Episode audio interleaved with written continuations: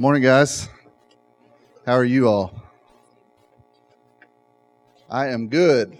Man, isn't it? It's amazing how God just kind of always meets you where you are, isn't it? I mean, isn't there? uh, Maybe this is just me, but there's just a sweet presence here today, right? Just a, just that feeling of peace, and and I don't know about y'all, but I've been grinding this week, right? So usually I come up here, I'm about to explode, you know, but sometimes it's just a grind, isn't it?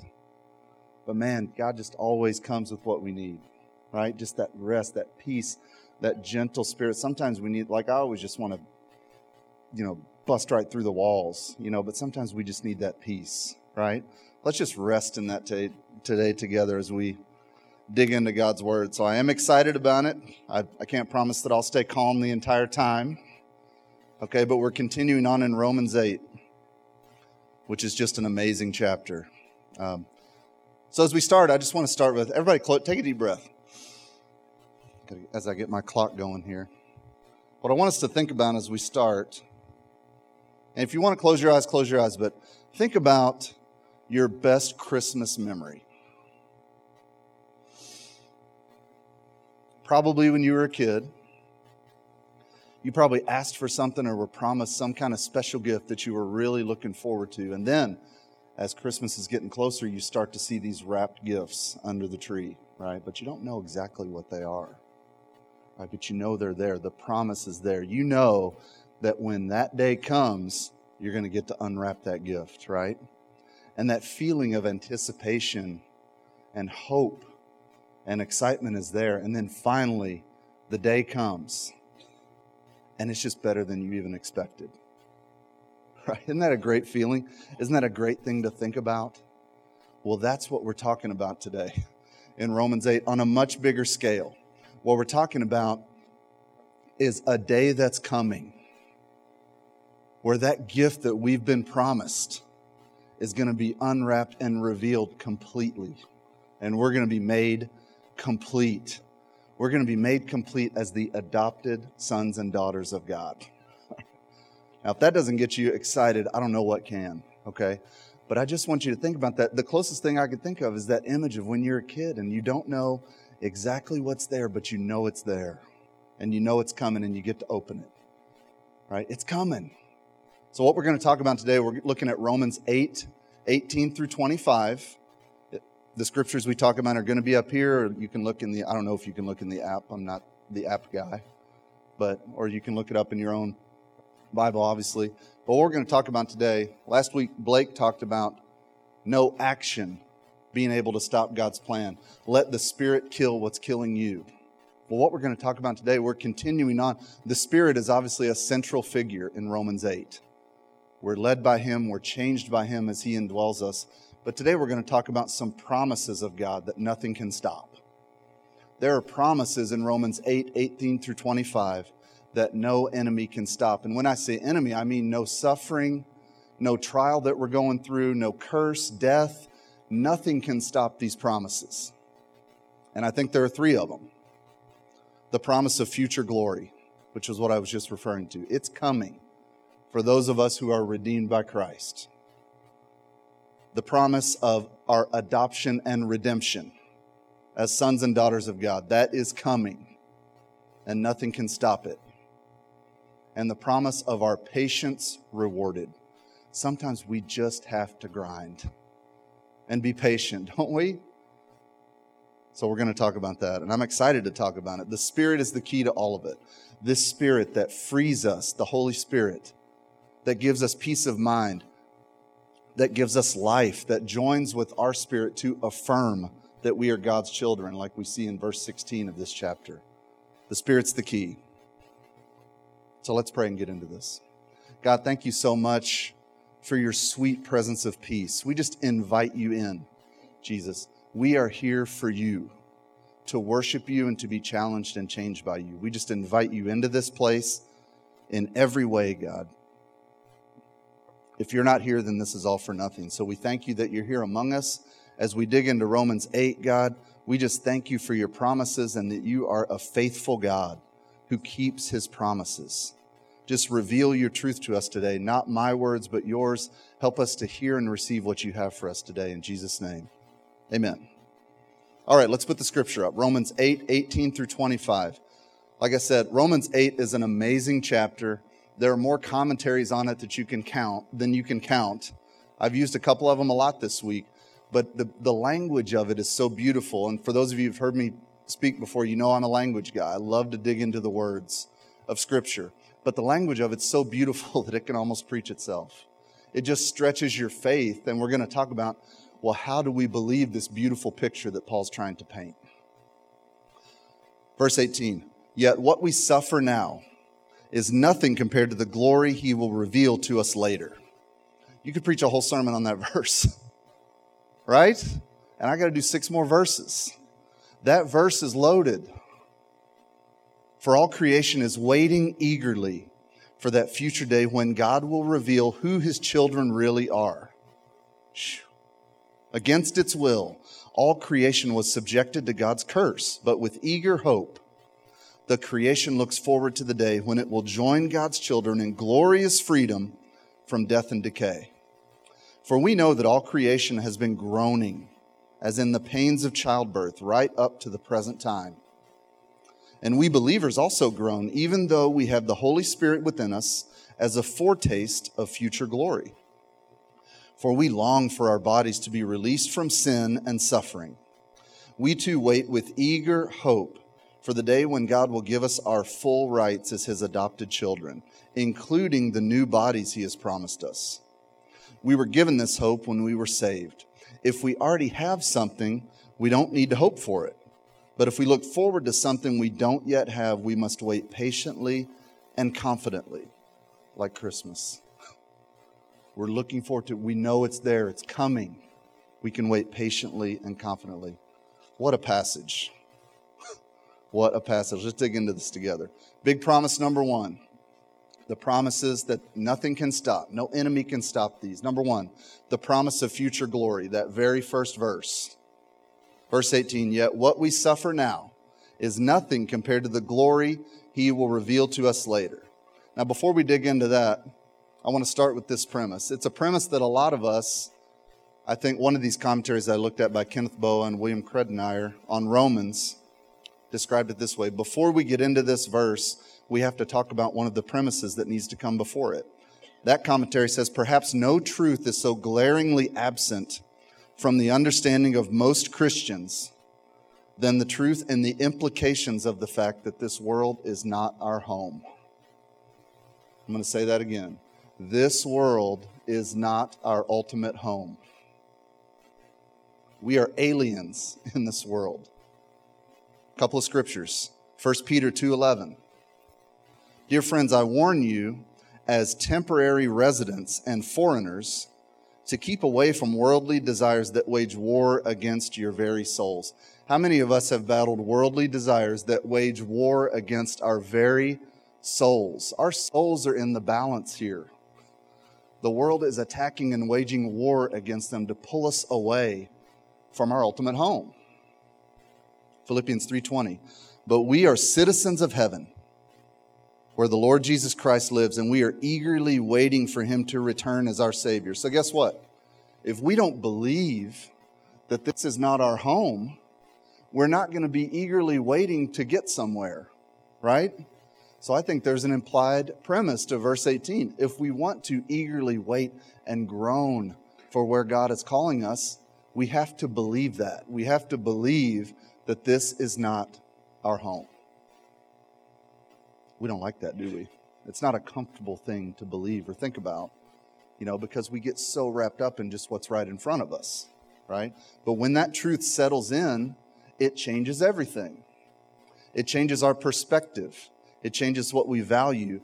It makes Romans 8, 18 through 25 make sense. Because if we think this is our home, then 18 through 25 doesn't make sense. Why would I long to go there? If this is my home, if this is all that matters right? Another commentary looked at by John Witmer on Romans, he talks about verse 18 being the conclusion of the preceding paragraph. At the end, or at the verse preceding 18, Paul's talking about believers being assured of, assured of their status as heirs in Christ's glory. Now, that's an awesome concept. To be equal heirs with Christ is very exciting, right? But he also reminds us that in sharing in Jesus' glory, that requires that we also share in his what? His suffering. Now, that's not as exciting. sharing in suffering. Not a concept that we run to embrace, right? We want the glory. That sounds great. Do we embrace the suffering that comes with it? One of my pastor buddies, Steve Rose, and I were talking this week, and he put it this way One of the greatest impediments to modern Christians dealing with suffering is that we buy into, often without realizing it, that false gospel of never hurting, never being stretched or challenged, always having everything we want. The way we react to suffering often tells us what our theology and relationship with Jesus is. That's a tough pill to swallow, right? But I think there's some truth in it. The way we, we all want the we all want the eternal glory. But if we go back to verse 17, right before he talks about the eternal glory, he talks about sharing in the suffering. So if we're living this life, if we're walking with Him, expecting never to hurt, never to be stretched, never to be challenged, never have to lay anything down, then it it'll say a lot about us when suffering comes. Where's our relationship with Jesus? Do we accept this entire scripture for the truth that's in it, or do we just want the good parts? Right? Everybody with me? Okay. I know it's peaceful in here, but you can't fall asleep. Okay? Come on. All right, so continuing on with verse 18, this might spill into 19. So Paul uses the Greek word, I'll probably butcher this, logizomai, which means I consider. Paul says in verse 18 that he considers and concludes that our present sufferings are far outweighed by the glory that will be revealed in us and through us when I thought about this concept of being far outweighed, I couldn't find the picture. But I took Eli to a UK day basketball camp a few years ago. Eli's my little fellow, okay? And he met a couple of UK's players, Bam Adebayo and Isaac Humphries. They're both about seven feet tall, okay? So Eli gets in a picture with these two, and he's in between them. And he's literally up to their kneecaps. These are giant human beings, okay? So it's literally the two of them, and Eli's in the middle, and he's about this tall. And my brain's a little bit messed up. But when I saw this phrase, far outweighed, that's the first thing I thought of was that picture. Eli is far outweighed by these two giants. Okay, but I think it's a it's a good whatever drives this picture home for you, okay? Whatever the suffering is, just understand it is far outweighed by the glory. So when I say far outweighed, just picture whatever comes into your mind. That's the comparison here. For me, it was Eli and these two giants. For you, it can be whatever. But the suffering, it feels real. It feels so weighty right now for those of you who are in it, right? If you're grinding, if you're suffering, it feels like there's nothing else, right? When you're in the middle of it. But number one, it shows where we are with Jesus. And number two, it's far outweighed by what's to come. So we can take some comfort and some hope in that, right? Let's keep going. Also, the glory is forever. Can't gloss over that. The suffering is temporary, the glory is forever. 2 Corinthians 4:17 For our present troubles are small and won't last very long, yet they produce for us a glory that vastly outweighs them and will last forever. Pretty clear. The words are unambiguous, right? Whatever we're suffering, the glory's better. So just grind through if we let this truth sink in, it can and should help us in a couple ways. Focus on eternity, number one. Almost every time I get up here, I end up talking about that. I realize that. But I believe there's no concept that's more critical to walking with Jesus on this earth than staying focused on eternity. If we don't, then everything gets off track. So if we accept and process this truth that the suffering's temporary, but when we have the Spirit indwelling us, the glory is forever, it can help us keep our eyes up here instead of down here, right? Or it helps me anyway. And then the second thing that can help us is it can help us endure the suffering, right? If you know there's a light at the end of the tunnel, it's a little bit easier to grind through, right? But it's still not easy, is it? But do we believe this? The suffering puts to the test our belief of this, right? The suffering's coming. I mean, raise your hand if you've never suffered in here, and I want to talk to you. It's coming. Okay? It's going to put your faith, your trust in these principles to the test. It is. But we know with the Spirit indwelling us that the glory's coming too. Everybody with me? Good. All right. So back to the commentaries and what I gleaned from them. Romans 8:18 is kind of a topic sentence for the discussion that follows. So let's start talking about the relationship between us as the sons and daughters of God and the creation. Okay, obviously they're intertwined in this passage. Let's go to verse 19. For all creation is waiting eagerly for that future day when God will reveal who his children really are. This relationship between us and the creation was firmly established by the fall, by Adam's sin. At that moment, we were all creation and all of us were put under the curse, right? It wasn't by our choice, as we'll see in the verse to come. Genesis 3 17 and 19 says this. And to the man he said, Since you listened to your wife and ate from the tree whose fruit I commanded you not to eat, the ground is cursed. Because of you, all your life you will struggle to scratch a living from it, some of us more than others. Okay, but it's all a struggle, right? It'll grow thorns and thistles for you. Though you'll eat of its grains, by the sweat of your brow you'll have food to eat until you return to the ground from which you're made. For you were made from dust, and to dust you shall return. That was a bad day for all of us. I think it's safe to say. That's not a speech you want to hear. Okay? So, hey, guess what? I didn't intend this, but guess what now? The curse isn't up to you, Adam. Everything's cursed until my son comes to redeem it. And only I know that at this point. That's not a good day this relationship between man and creation, it also has a future aspect. God has a plan of salvation. So even in this moment, God already knew his ultimate plan, right? His ultimate plan being to redeem creation and us forever through Jesus, which is why there's that eager expectation just comes with the curse. Immediately, once we're under the curse, the groaning, the expectation of being redeemed began. The Greek word for that, again, I'll probably butcher it.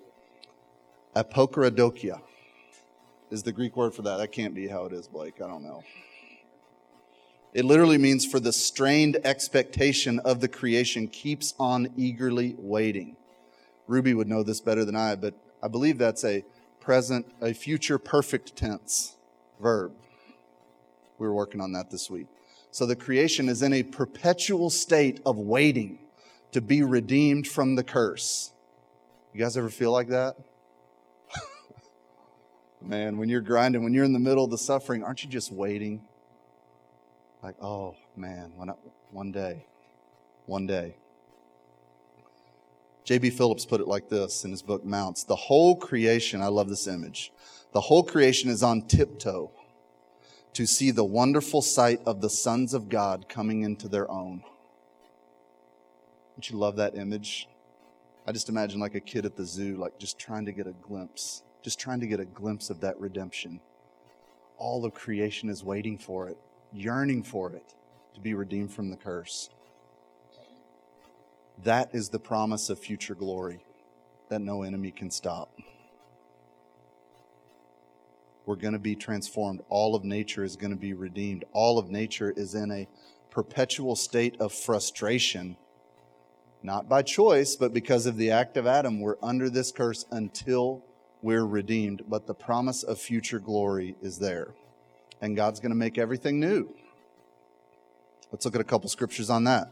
2 Corinthians 5:17. This means that anyone who belongs to Christ has become a new person. The old life is gone, a new life has begun. So the process has already begun. But the adoption, the completion of that redemption is when he comes back and the future glory gets established. Revelation 21:5 says, "And the one sitting on the throne said, "Look, I am making everything new." And then he said to me, John being the writer of Revelation, "Write this down, for what I tell you is trustworthy and true." I'm glad he wrote that down, aren't you?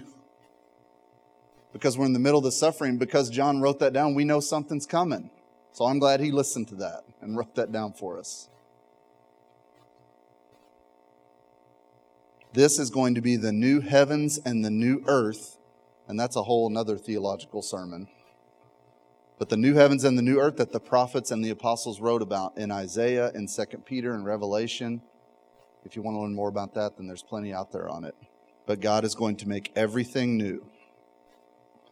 So the question becomes for us, if, we, if we're trying to make it practical, well, how do we get there? How do we get through the groaning to the future glory? What do we do until then?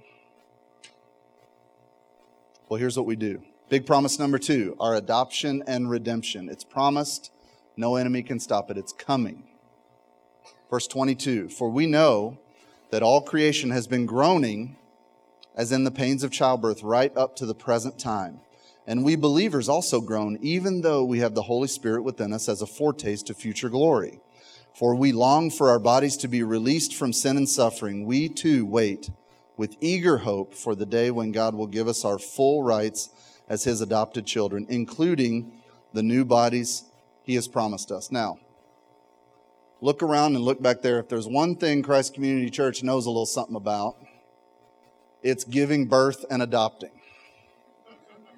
So if you can't preach this analogy in here, you can't preach it anywhere. Okay?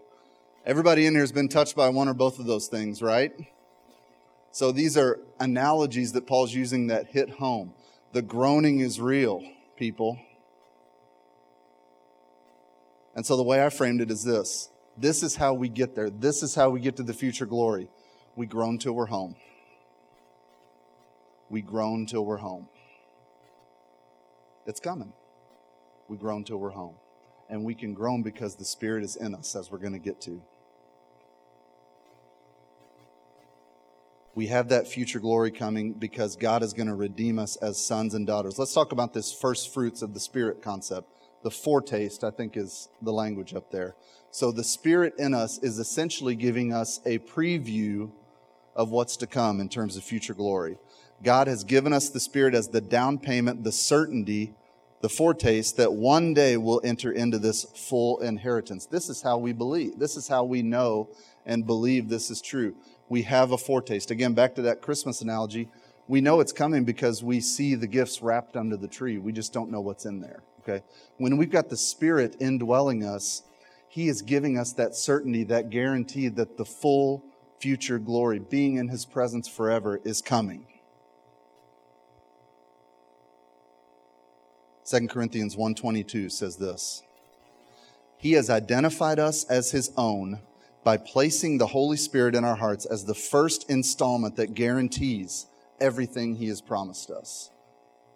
So the Holy Spirit being in here, being real in us, is our guarantee of everything that he's promised us. Ephesians 1:14 The Spirit is God's guarantee that he will give us the inheritance he promised and that he has purchased us to be his own people. He did this so we would praise and glorify him. But for now, we groan. We know it's coming. We have the assurance, the certainty of the Spirit in us, but we got to groan till we're home. But do we actually groan? Are we waiting eagerly for this? I think we have to ask this question, right? Are we living lives? Are we waiting eagerly for this redemption by Jesus when he returns? Or have we gotten so used to this harsh, chaotic life that we live on earth that that's all we see? Do we just live in that bubble? Or are we groaning? Are we yearning, longing, whatever verb you want to use, for that glory that's to come? How many of our hearts break over the tragedy and the despair that we see around us? Are we groaning for that? We have so effectively distanced ourselves from the groaning sometimes that we forget that we live under the curse. We're just living with what's right in front of us, right? The curse is in our very presence all the time, but sometimes we get so caught up in our own stuff and what's right in front of us that we fail to hear it. We fail to appreciate it. We fail to say, God, we long for that day when you deliver us completely, when you redeem us any believer, any of us who aren't groaning inwardly and waiting eagerly for the return of Christ, it means we have a shallow understanding of things. We're not seeing things with eternal perspective. If we're not on some level yearning, longing for that redemption, then I think we need to check where we are with the Spirit because He's giving us that pull, that guarantee, that certainty that it's to come. So if we don't want that, if we're so caught up with what's in front of us that we don't want or aren't conscious of that, then I think we need to take that to Him and ask Him to give us, to renew us, to give us that tangible presence of the Spirit in our lives to where we're just longing for what's to come. 2 Corinthians 4:16 says, "This is why we never give up. Though our bodies are dying, our spirits are being renewed every day." And again, the Holy Spirit in us is guaranteeing what's to come. I think one day a lot of us, or I like to imagine, a lot of us are going to look back after all this when we've achieved the glory and think, why did I get so caught up in everything?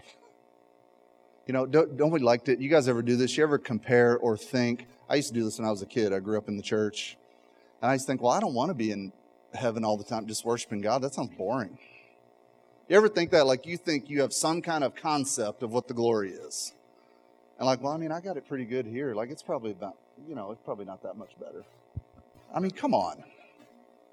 But we do that, don't we? Like we get so wrapped up in our stuff, we think we got it so good here. We have no concept of what's to come. Do we trust Him with that? Do we trust Him that much that whatever it is down here doesn't even compare? And I think we're going to look back on it and say, well, how could I have felt so at home in that messed up world? And how could I even have compared this cursed world to what is to come? I just wonder if we're going to have that rational ability to look back and say, how could I, how could I thought I was, how could I have thought I was home there? It's crazy. Big promise number three patience rewarded. Verse 24, we were given this hope when we were saved. If we already have something, we don't need to hope for it.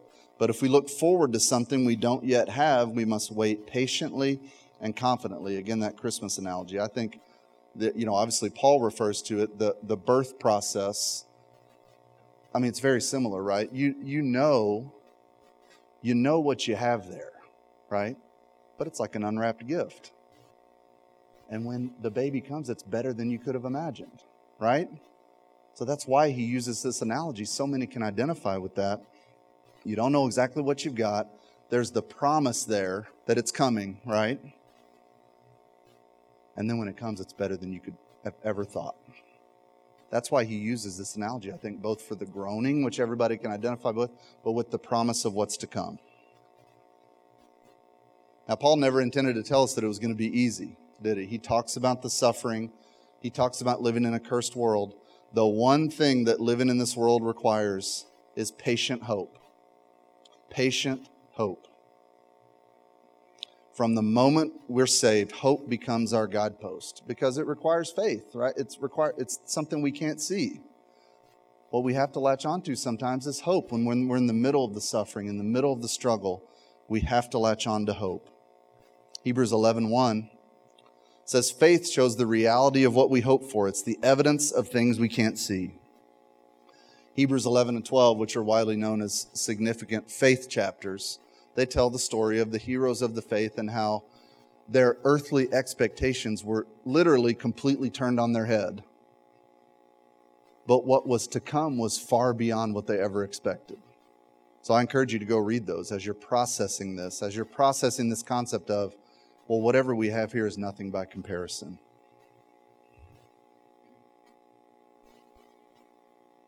So, no enemy can stop this reward for our patience, for our patient hope. And what's coming at the end? The full measure of adoption. Like I said, we've got a bunch of people in here that know a lot about adoption. Many of you know I'm an attorney, I do a ton of adoptions. The Midkiffs right now, that child, when he comes, is about to receive the full benefits of that adoption. You guys know what that means to a child? The Montgomerys, the Montgomerys Gotcha Day was, was yesterday. I handled their adoption. When those children are rescued, they go from they go from having nothing or to being rejected to having the full measure in a legal sense as if a child of birth and blood. So, to try to wrap your mind around that concept spiritually, it's almost too much to handle, isn't it? When we're fully adopted and redeemed as sons and daughters of God, we stand in the same shoes. We stand shoulder to shoulder with Jesus in terms of status. That is crazy that He's gifting us that. But that's what the midgifts are doing. They're doing it right now. They're going to bring that child back, and he is going to be granted the full status of a son and daughter. That is exciting. All right, let's keep drilling down. Time to get practical. This is a lot of, you know, th- this is, there's a lot of conceptual stuff here that we've really got to make real in our everyday lives, right? So, what does it look like to grow until we're home? And I'm serious. I was just going through my notes last night. My notes are a complete mess. I've chicken scratched everything. But this groan to your like I can literally see myself driving in the car after just suffering, grinding, having a terrible day, just taking a deep breath and going, just groan to your home. I mean, really, it's real. I'm trying to make this real for myself too, right? Sometimes it's just hard. But I know I've got that spirit in here, and I know something better's coming right? So sometimes I just got to take a deep breath and close my eyes and say, maybe, maybe somebody in here needs to do it. Maybe you're in the middle of something right now, you just don't see a way out. Just take a deep breath. Ask for a, a, a, re, a regeneration, a new awareness of that spirit that's in you because you've accepted Christ and just say, just grow into your home. I think there's freedom and peace in that, right? The best is yet to come. So, again, the Spirit is the key. So, we have to ask ourselves some questions, looking at Romans 8 and looking at this specific passage. He is the key to all of it. So, the first question is the Spirit indwelling us? Is the Spirit in us? Freeing us, joining with our spirit to identify Uh, us as God's children. That's one of my favorite verses. Verse 16. Blake stole it last week, so I don't get to preach about it this week. But verse 16 The Spirit communicates with our spirit to affirm that we are God's children. Is the Spirit in you doing that? Giving us life and peace, giving us a foretaste of this future glory, the first fruits, essentially a teaser of what's to come. When we're walking in that fruit of the Spirit, it's just a glimpse. Just, a, just remember that image. Just a glimpse of what's to come. But it gives us that certainty, that guarantee that it's coming. So if you don't have the Spirit indwelling you, if you're here today and you do not have that Spirit indwelling you, don't leave here today without talking and praying with someone. Any one of us here who have that Spirit in us, who know what that foretaste is like, would love to talk or pray with you. Don't leave here today without that. If yes, which I think is most of us, if the Spirit is indwelling us, then the question becomes more challenging. Then it becomes where do we fall? I like to think of this as a continuum, okay? So on one end, so this is assuming again that we've accepted Christ, He's accepted us, the Spirit is in us, but some of us still choose, like Paul talked about earlier in Romans 8, to live in bondage to sin. That's verse 5 of Romans 8. So some of us have the Spirit indwelling us, and we're still choosing to live in the bondage of sin, which leads to death. So that's on this end of the spectrum. And some of us are here. Let's just be honest. Some of us are here. We've accepted Christ, the Spirit's in us, but we're choosing sin and death still. Now, if you follow the continuum to the other end of the spectrum, some of us are living in this place that we're talking about. We are walking with the Spirit. We're experiencing the foretaste, the foreshadowing of that fruit of the Spirit in our lives, and we are waiting with confident, expectant hope of Christ's return to redeem us as his son and daughters, and we want to bring as many people with us as possible and get them on board with that. So that's the other end of the spectrum. That's the healthy side, right? So down here, you've got choosing sin and death. On this healthy end, you've got, I am all in. The Spirit's with me. I can taste and sense His fruit in my life. I'm walking in it, and I am just groaning till I'm home. I'm groaning. I'm longing for that return. Come get me. Anybody ever just get in their car and be like, Come get me, Jesus? This, this was a bad one. Come get me. Anybody ever done that?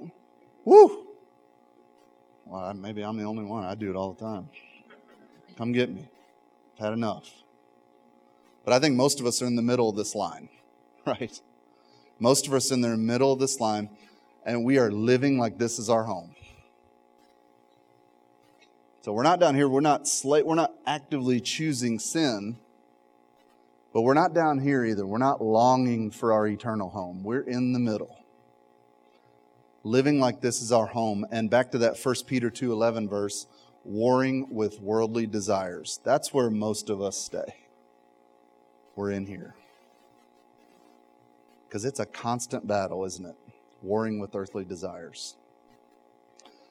So, I think as we wrap this up, as we process Romans 8, 18 through 25, and all of Romans 8, I think that is what God is calling us believers to. Number one, everybody should walk out of here feeling encouraged. These are promises that are coming and that no enemy can stop. The promise of future glory, the promise of being redeemed and adopted as sons and daughters, and the promise of your patience rewarded.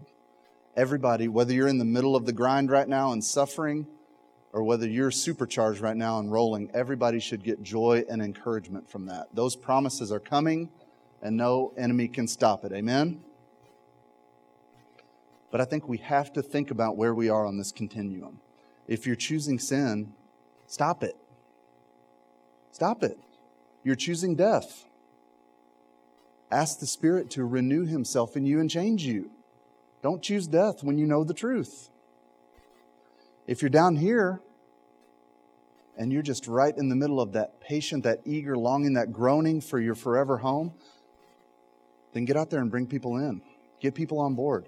Take that passion, that knowledge, that truth to others and get people in. Let's get down here together. Let's all get down on this end of the perspective of the continuum together. Does that sound good? Wouldn't it be great if we were all down here? Can you imagine what we could do in this community? in this state, in this world, if we were all down here, like, you know what? I recognize that this world has nothing for me in terms of eternity, and I'm down here. I am eagerly waiting to be redeemed, and I want you to be down here with me. Doesn't that sound good? But if we're here, if we're in the middle, if we're still at war with those worldly desires, just take that to Him. Ask for that eternal perspective. Ask for the Holy Spirit to give you that foretaste of the glory that's to come and to change what you desire, to give you that perspective so you're not at war in your soul with worldly desires, but you're all in down here on this end of the continuum. Does that make sense? It made a lot of sense to me this week. So take this with you. If you don't take anything else with you, just groan to your home. The Spirit's in you, He's groaning with you. The future glory is to come. Let's get through it together. Amen. All right, worship band, you can come up. Let's pray. God, thank you so much. Oh Lord, that you love us so much that you would make us adopted sons and daughters. What an unbelievable concept that is. Thank you for that. Thank you for sending Jesus to make that possible. God, thank you for your truth. Thank you for giving us the Spirit just to give us a taste of the glory that's to come. Make that real to us in our lives and hearts, God. Lord, if there's anyone here that does not know your spirit, that has not accepted and surrendered to you, I pray that you would convict them and that they would not leave this place without learning more and surrendering to you. God, for those of us who, here, uh, who are here who have surrendered to you, I pray that you would help us to honestly assess where we are with you and your spirit. Are we choosing sin and death still? Are we warring with worldly desires and just looking at what's right in front of us? Or are we down here longing, eagerly groaning until you come get us and bring us home? May we all be in that place and walk to that place together with you by your Spirit, God. So just challenge and change us today. Continue to reveal this truth and have it settle in in a way that makes a practical difference in all of our lives. It's in Jesus' name we ask. Amen.